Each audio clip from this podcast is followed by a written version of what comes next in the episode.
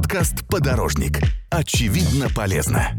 Сделано в лайфхакере. Всем привет! Вы слушаете второй сезон подкаста «Подорожник» совместного проекта Лайфхакера и Яндекс Такси. В нем расскажем о героях нашего времени, простых людях разных профессий из разных городов, жизнь которых меняется в условиях пандемии коронавируса.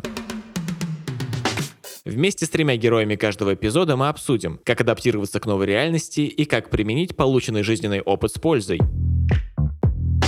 Надеемся, этот подкаст вы слушаете, находясь дома и соблюдая все меры безопасности. Жить комфортно в режиме самоизоляции помогает Яндекс Такси. Здесь доступны сервисы Яндекс Еда и Яндекс Лавка, а еще тариф доставка. С его помощью можно отправить небольшую посылку. Водитель заберет ее у вас, доставит от двери до двери и передаст бесконтактным способом. Ну а если вам все же понадобилось куда-то поехать, просто вызовите такси и не забудьте получить пропуск. В этом выпуске подкаста «Подорожник» наши герои расскажут, как переживают режим самоизоляции. Давайте с ними познакомимся. Меня зовут Миралаева Мария Викторовна. Я клинический психолог, семейный системный психотерапевт и соучредитель детского садика Magic Teddy. Здравствуйте, меня зовут Артем. Мне 30 лет, работаю, живу в Москве. Работаю курьером. Здравствуйте, меня зовут Аня, мне 31 год. Я живу в подмосковном городе Долгопрудный и работаю в Greenpeace России. У меня есть муж, э, двое детей, школьник и дошкольник. Официальный режим самоизоляции был введен в городах России в конце марта, но наши герои перешли на него еще раньше. Я на карантине нахожусь, мне кажется, чуть больше, чем большинство остальных людей. Я следила за новостями, э, я подписана на разных э, врачей, на их страницы в Фейсбуке, на паблике разные. И было очевидно, что мы неотвратимо и неуклонно движемся в эту стену под названием массовая самоизоляция.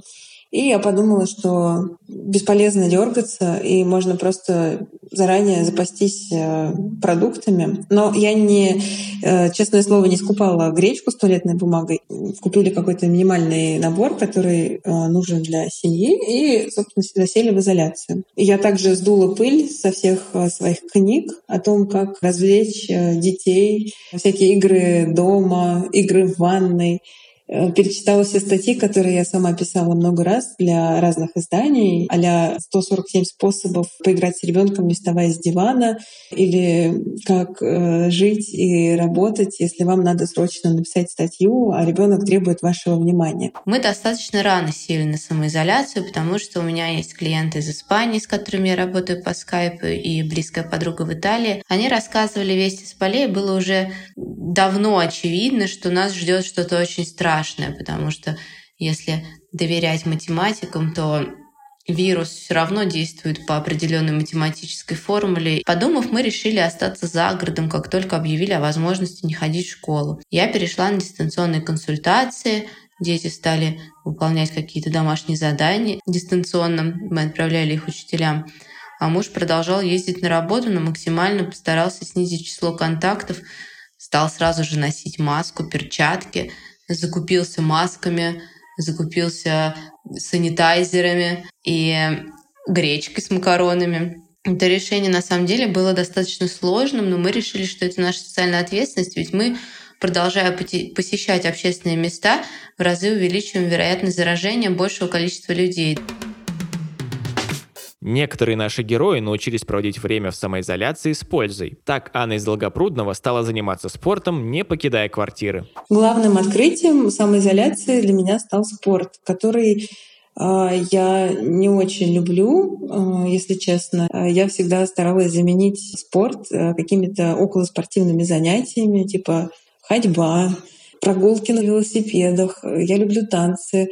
Э, какие-то групповые спортивные занятия, но так, чтобы не упарываться, а просто размяться. Вот. А тут э, вышло так, что я посмотрела на своего мужа новыми глазами, поняла, что я заперта в квартире с целым настоящим фитнес-инструктором, и надо как-то использовать свое положение, э, я бы сказала, даже VIP-положение, поэтому я предложила ему тренировать меня каждый день. И, собственно, мы буквально с первого же дня самоизоляции э, вечером проводим тренировки. Мой муж э, составляет мне план тренировок, э, очень разнообразный, и следит за тем, чтобы я правильно выполняла упражнения. Я теперь знаю, что такое ягодичный мостик, умею делать румынскую тягу, научилась правильно приседать. Я уже вижу результаты тренировок, чувствую их, и в зеркале они отражаются. Я веду фото хронику своих изменений. Поэтому мне не терпится пройтись э, уже когда-нибудь по улице в каком-нибудь красивом наряде, который подчеркнет мои новые мышцы.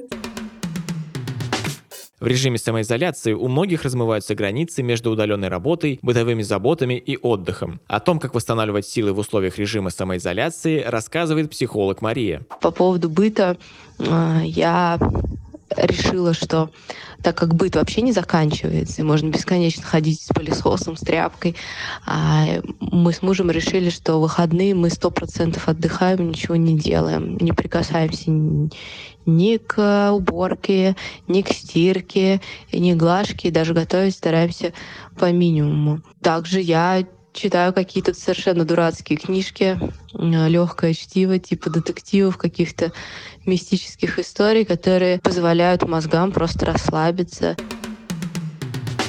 А вот несколько полезных советов от лайфхакера. Как сохранить психологический комфорт во время самоизоляции. Структурируйте свой день и неделю. Составьте примерное расписание тренировок, приема пищи, работы, чтения, отдыха и общения с близкими. Если ваша удаленная работа позволяет, то сделайте некоторые дни рабочими, а какие-то выходными. Это поможет провести время продуктивно и не утратить квалификацию. Будьте внимательны к питанию. Стресс и тревога провоцируют есть больше, в том числе вредной пищи. Переедание грозит не только избыточным весом, но и вредит здоровью, а также влияет на эмоциональный фон. Будьте внимательны и критичны к поступающей информации. Оставьте один-два надежных источника информации, просматривайте их не больше пару раз в сутки. И перестаньте отслеживать статистику смертей от коронавируса. Следите за своим внешним видом даже дома. Отсутствие необходимости выходить на люди демотивирует ухаживать за собой.